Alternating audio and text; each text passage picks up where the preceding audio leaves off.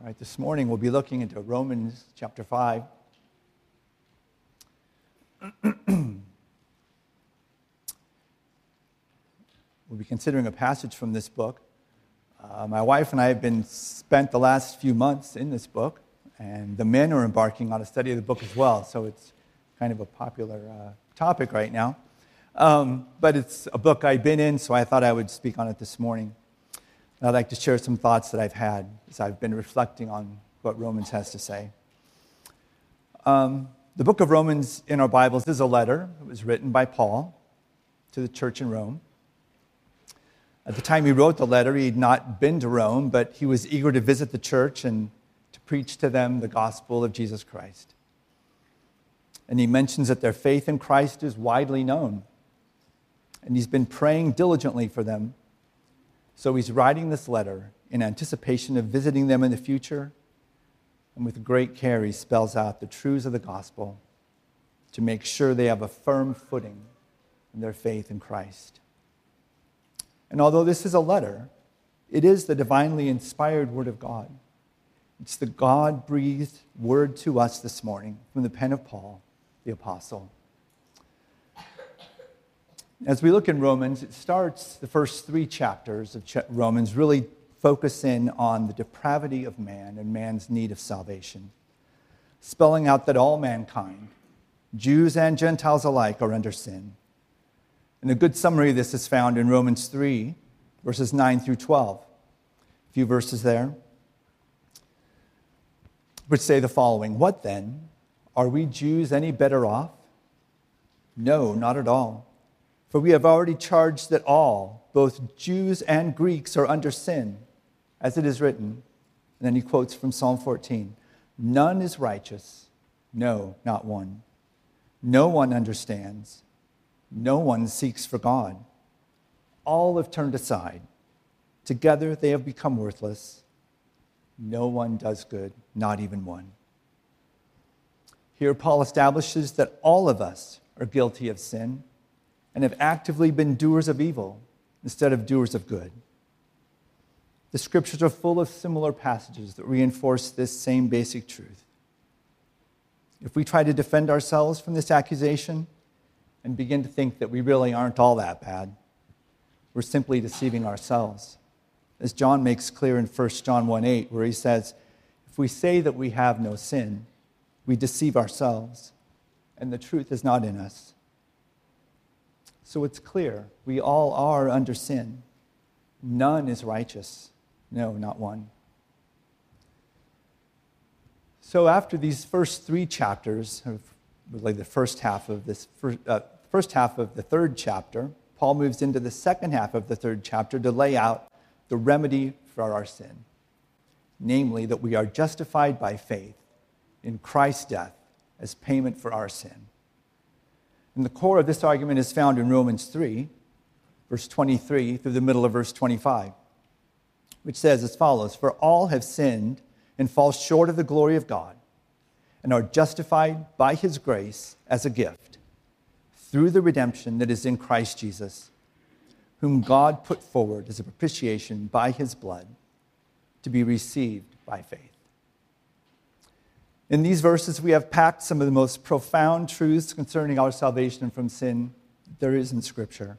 And it's all packed into such a short space. Let's read it again. For all have sinned and fall short of the glory of God, and are justified by his grace as a gift through the redemption that is in Christ Jesus, whom God put forward as a propitiation by his blood to be received by faith. It's packed with phrase after phrase, each one building on the one before. Let's look briefly at this in a little more detail. Verse 33, 23 starts, All have sinned, which establishes again the truth we just talked about, that's been spelled out in great detail in the first three chapters. So if we've all sinned and fallen short or been separated from God, then how can we ever know God or be rescued from our sin? The passage goes on to say, We are justified or declared righteous by his grace. This is something graciously bestowed on us as a gift. It's not something we earned. but something that was given to us as a gift. And it's through the redemption that is in Christ Jesus. We are justified through the redemption, which implies a price was paid. Something was paid to redeem me, and it was paid in Christ Jesus, the one man who never committed any sin, the God man, the man who was truly man and yet truly God. So, how is it that we're redeemed in Christ Jesus? It's because God put him forward as a propitiation by his blood. Who is the active party here? It's God. God put Christ forward. In a sense, he offered him as a propitiation by his blood. The Old Testament law made clear that blood was required as payment for sin. The people would bring animals and offer them as a sacrifice. The blood of the animal would be poured out on the altar as payment for sin. And now, here, Jesus is said to be offered as a propitiation by his blood. He is the sacrifice, and his blood is shed on the cross as payment for our sin. So, what is a propitiation? He was offered as a propitiation by his blood. Propitiation is where atonement or payment is made for sin to satisfy the demands of justice. It's a place to turn away God's wrath from sinners. The same word is used in Hebrews 9 5, where it's describing the contents of the most holy place where God's presence was known. Inside the most holy place was the Ark of the Covenant in the tabernacle, and on the Ark was the mercy seat, or the lid, where atonement was made for the people by the high priest once a year. The high priest would take the blood of the sacrifice, sprinkle it on the mercy seat as payment for sin and the word translated propitiation in Romans 3:24 that we've been reading is the same word translated mercy seat in Hebrews 9. So Christ is called the propitiation. He is the mercy seat, the place of atonement for our sin. And Christ's blood completely paid the penalty for our sin, just as the blood was sprinkled on the mercy seat to atone for the sins of the people. And finally, all of this truth is to be received by faith. By faith, we believe that Christ, by his blood, by his death, was the propitiation that God put forward for our sin. Because of that propitiation, we are redeemed from the guilt of sin. And so we are justified before God, all as a gift by his grace. It's a lot to take in. So let's re- re- review it one more time. We'll go backwards now through those verses to build all upon them. So that at the end of that passage, it says this is to be received by faith. And what is to be received by faith? We receive and trust in the truth that the blood of Christ was the propitiation for our sin, and that God put Christ forward to die on the cross for us, to provide redemption from the guilt and penalty of sin and that receiving this by faith results in our being justified by His grace as a gift, not earned by any kind of works. These are amazingly compact, dense, and rich verses. And we could spend several hours looking at each phrase in more detail and in more depth. But for now, we must move on. So, in this last half of chapter 3, Paul establishes that to be saved from sin, we must be justified by faith. He moves into chapter 4 and gives an example of justification by faith in Abraham. Verse 3 kind of summarizes what chapter 4 talks about, where he says, Abraham believed God, and it was counted to him as righteousness, showing that Abraham was not saved by works of the law, but by faith in the promise of God. Just as we're saved by faith today, so was Abraham, and so were all of the Old Testament saints saved by faith as well. And so now we come to chapter 5. And the reason we looked at all of that is because chapter 5 starts with the word therefore. Therefore, meaning let's reflect on what's all been said before in this book. So, reflecting on all that's been said, therefore, since we have been justified by faith, we have peace with God through our Lord Jesus Christ. Justification by faith results in our having peace with God. Justification by faith is not just a grand doctrine of the church to be studied and revered. It's not something to be celebrated once a year when we remember the posting of the 95 Theses on the door of the Wittenberg Castle Church by Martin Luther. It really affects every aspect of our life. And some of the implications of this peace that we have from God as a result of being justified by faith are spelled out in this chapter.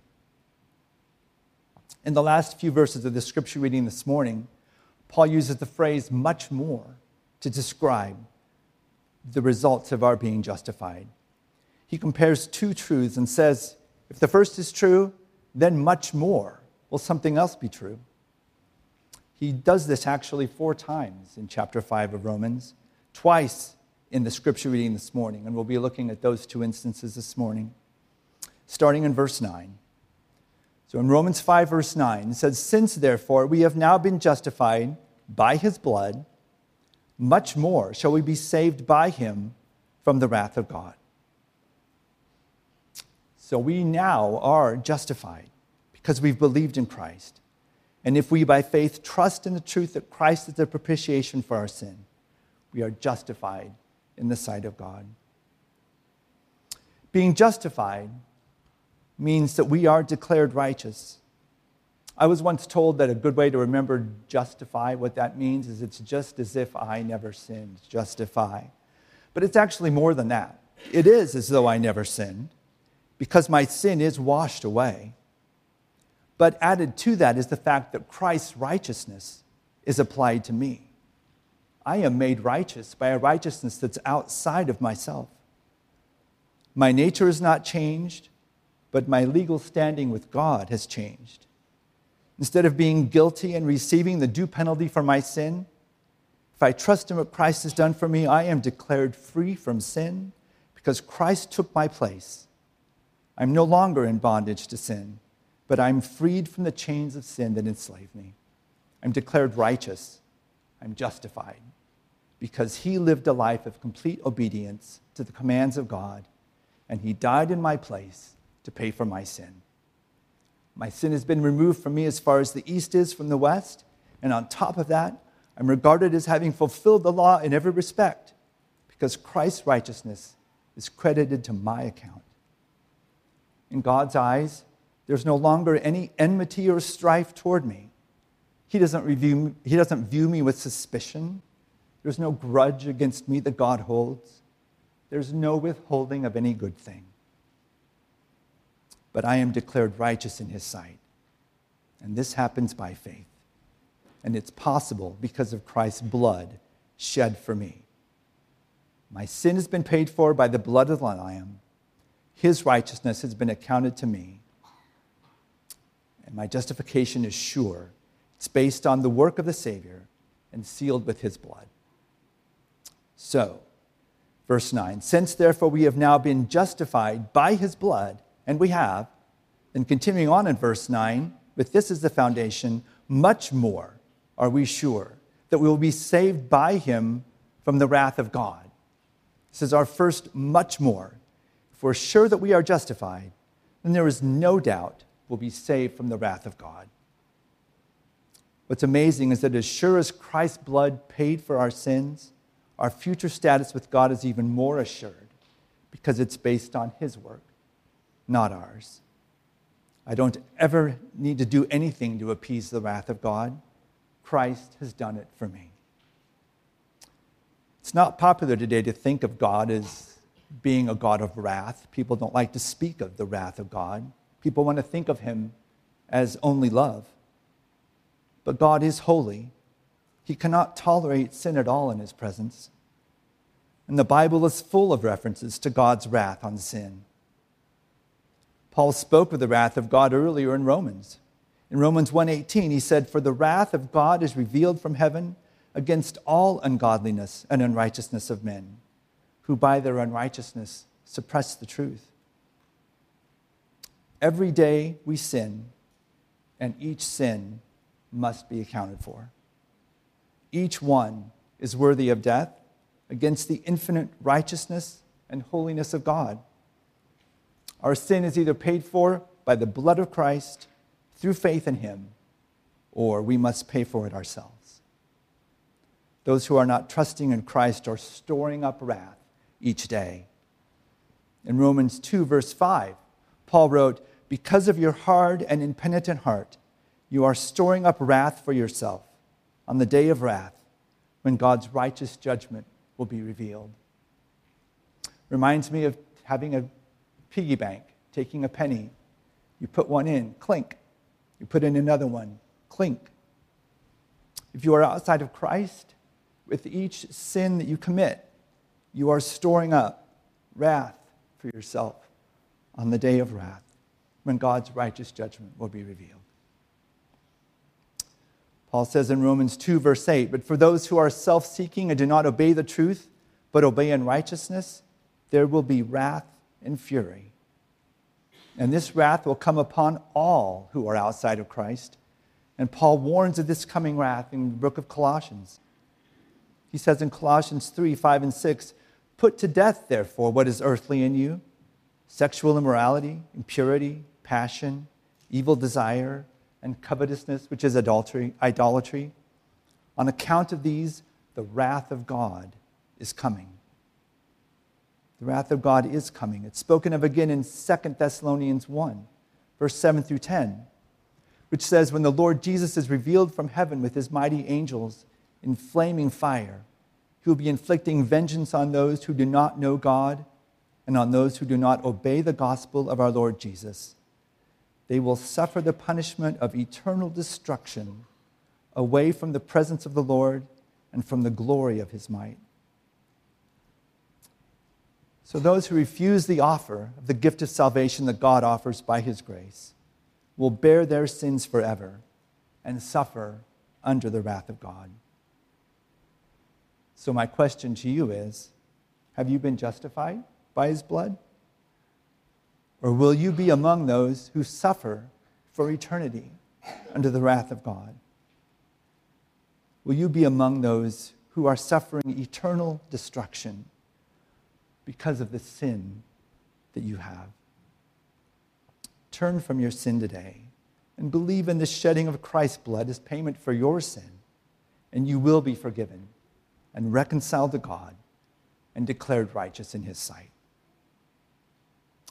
If today you are a child of God and have been justified by his blood, then you're freed from this wrath of God that will appear when Christ returns. 1 Thessalonians 1 9 tells us that Jesus is the one who delivers us from the wrath to come. We are saved by God from God, as R.C. Sproul says. God saves us from his wrath by providing for us salvation in Christ. And then we have nothing to fear in final judgment we have no need to fear his wrath because we have been justified. As we grow older and the reality of death grows ever closer, we have no need to fear.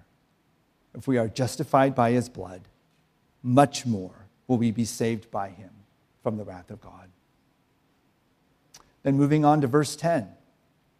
Paul says, For if while we were enemies, we were reconciled to God by the death of his Son, much more, now that we are reconciled, shall we be saved by his life? So, again, the first part of the, of the verse uh, tells us of the first truth that while we were enemies, we were reconciled to God by the death of his Son. This parallels what's said earlier in Romans 5, verse 6. He says, For while we were still weak, at the right time, Christ died for the ungodly. And then again in verse 8, but God shows his love for us in that while we were still sinners, Christ died for us. While we were sinners, while we were enemies, while we were weak, at that time, Christ died for us to redeem us from our sin. We're reconciled by the death of his Son, Christ, the eternal Son of God. And God took the initiative to reconcile us to himself by sending his Son.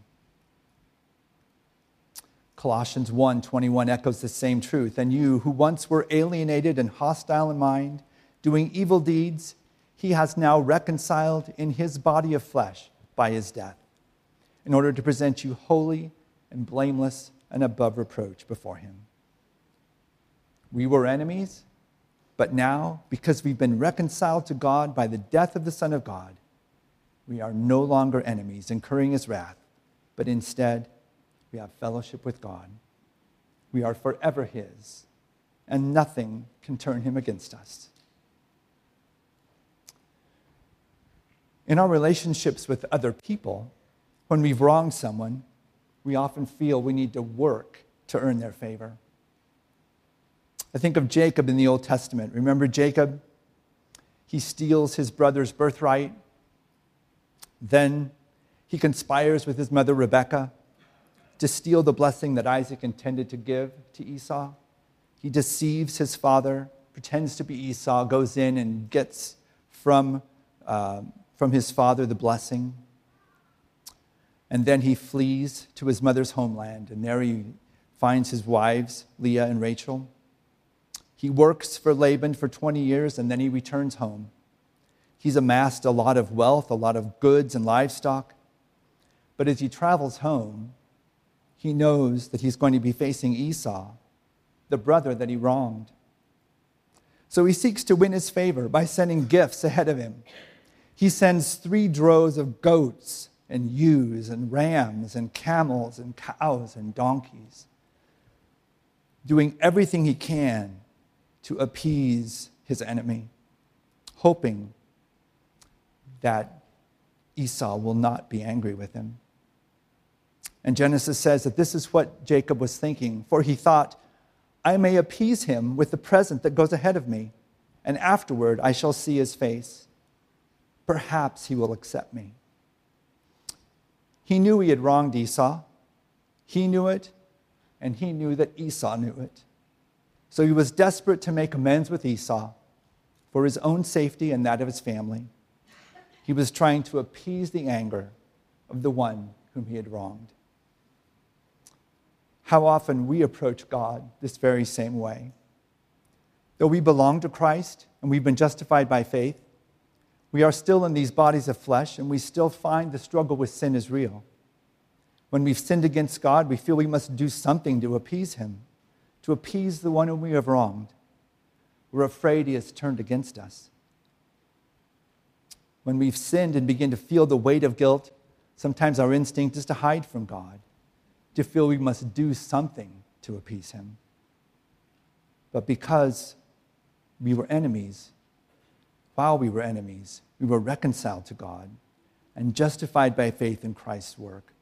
When we sin, we must simply come to Him in confession of our sin. To attempt to do some kind of penance to appease God's wrath is to show that Christ's sacrifice was not sufficient for me and to make little of His sacrifice on my behalf. We don't have to do anything to appease Him. But you may say, you, but you don't understand. I, I have sinned and I really messed up. I really need to do something to make it up to God. Well, I understand there may be consequences to be dealt with because of your sin. But regarding your standing with God, all you must do is turn from your sin, confess it to God, and find forgiveness based on Christ's work on your behalf.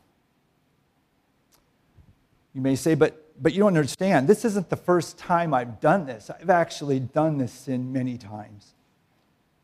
Still, I say, in terms of your standing with God, all you must do is turn from your sin, confess it to God, and find forgiveness based on Christ's work on your behalf.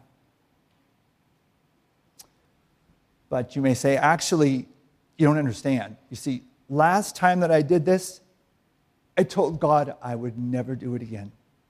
I vowed I would never commit this sin again, but I've done it again. So now I know He's angry with me. I know I need to convince Him that I'm really serious this time. No, what you must do is turn from your sin, confess it to God, and find forgiveness based on Christ's work on your behalf.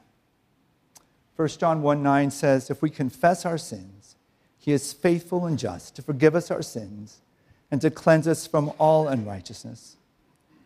If I am trusting in Christ's death as the payment for my sin, nothing else is needed to find forgiveness from God. So come to him quickly.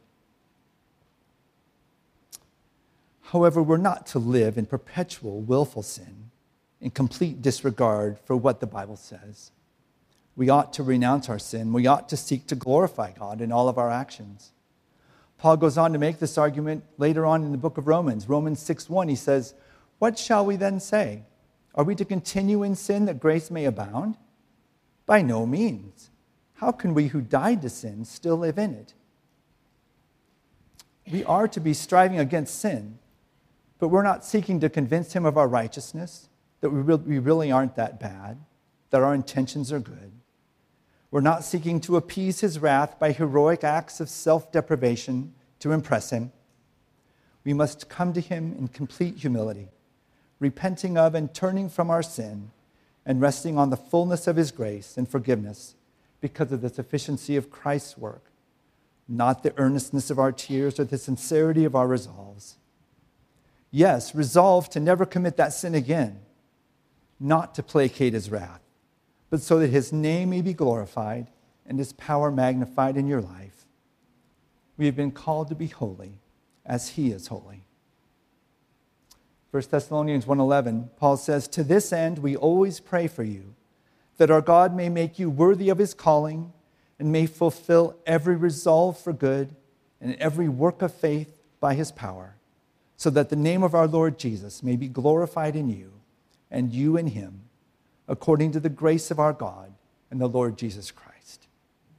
So, Paul's prayer was that God would make us worthy of our calling, that every resolve for good we could fulfill through the power of the Spirit in us, that Christ would be glorified.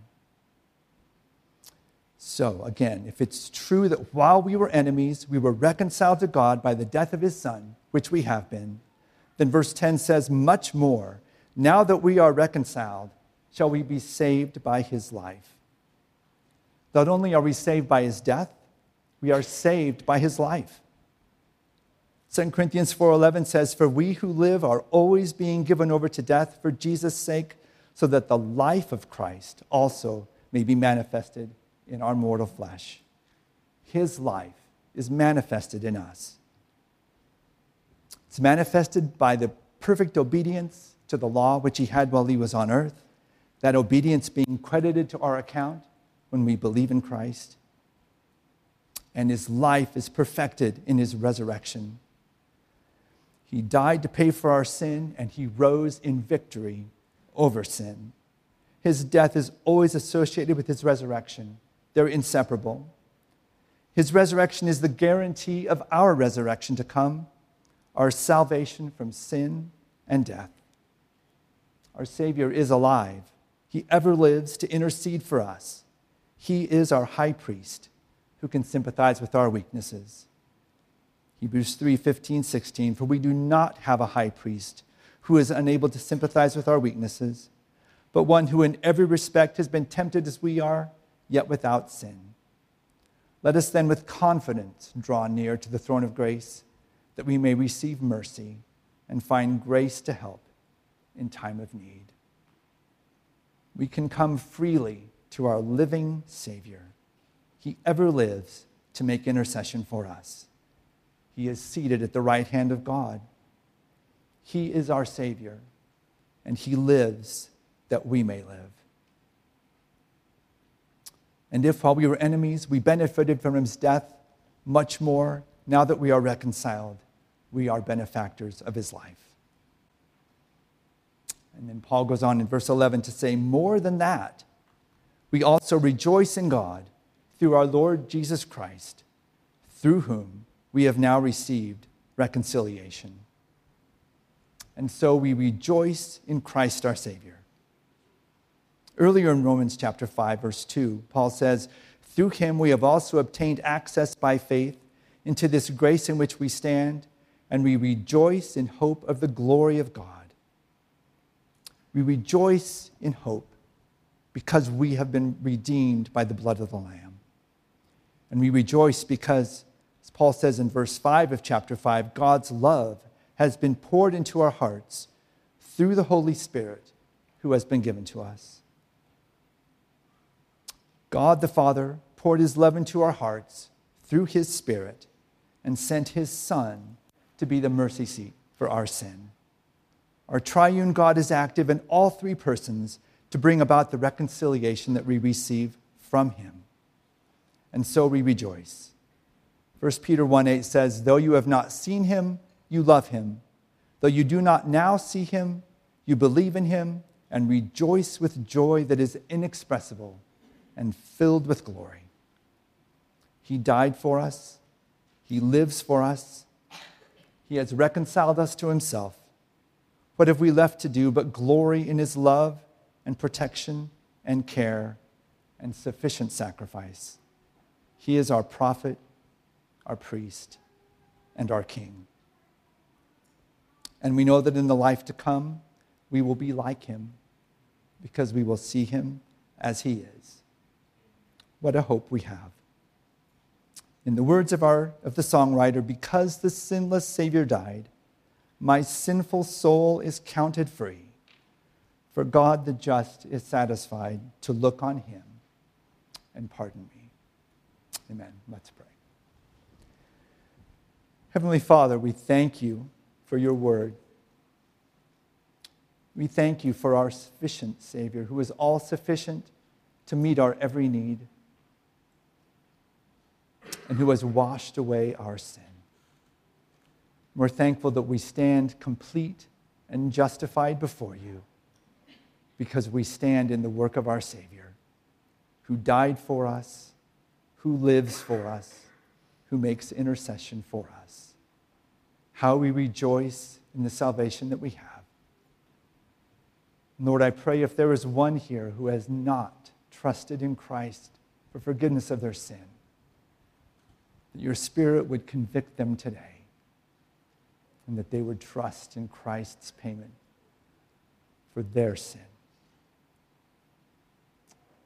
We thank you for your mercy and for your grace. We pray in Jesus' name.